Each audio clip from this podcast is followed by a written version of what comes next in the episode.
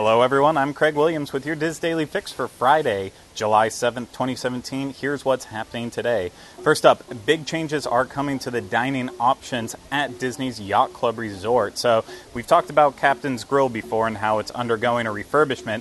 Well, now we know that Captain's Grille will be no more. It's going to reopen as the Ale and Compass restaurant, and it will have the cozy decor of a lighthouse. Very cool.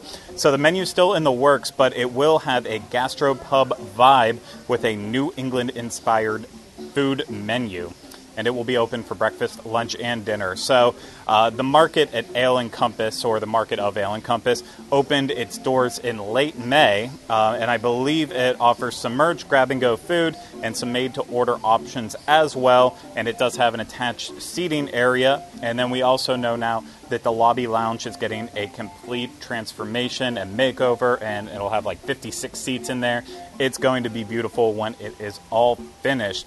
Sticking with the dining thread, uh, Magic Dining Month will be returning returning to Orlando beginning August 25th and running through October 1st. So basically, over 100 restaurants in the Orlando area will be offering a special three-course prix fixe menu, and uh, with all these um, menus they will also give $1 from every meal to benefit Freedom Ride and Base Camp Children's Cancer Foundation. So it's for a good cause. Like I said, 100 restaurants in the Orlando area, with 12 of them being Walt Disney World restaurants and 5 of them being Universal Orlando restaurants.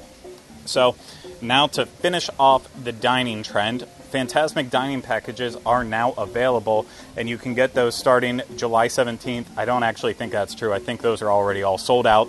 So let's say July 18th through uh, as far out as you can. So your options for that dining package include Blue Bayou, River Belle Terrace, and Hungry Bear. And of course, pricing varies based on the restaurant. Um, you know, it's going to give you standing room seating, not seating, but standing room areas that you have reserved. You don't have to wait forever. You don't have to worry about fast pass. You don't have to have a bad view off to the side. So it's highly recommended. Um, you can upgrade to a special River Belle Terrace package where, um, for a premium price, uh, you can get 8 p.m. seating for Fantasmic, and you can literally sit in the same place you had dinner.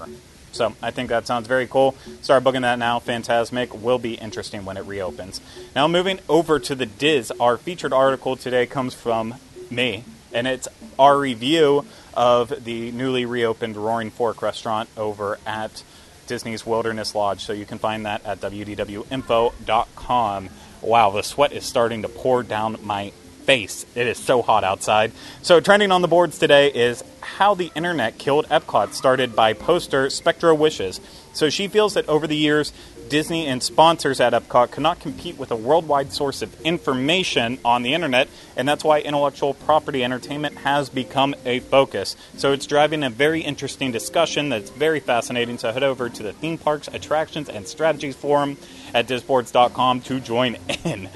Now, today on the DIS Unplugged, later on, connecting with Walt will return for the month of July.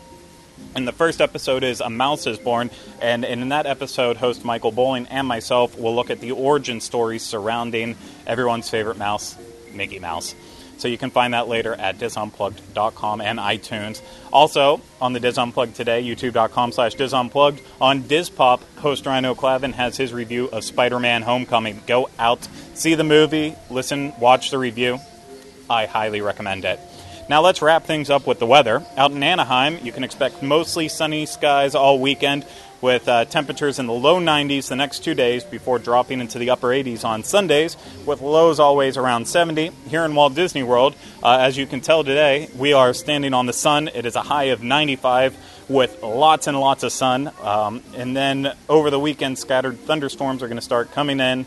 Uh, highs in the low 90s and lows all three days hanging in the mid 70s. So for links to all the information discussed in today's DIS Daily Fix, please visit the Daily Fix main page at wdwinfo.com slash dailyfix. That's going to do it for me today. I'm going to go take a shower. Have a great day.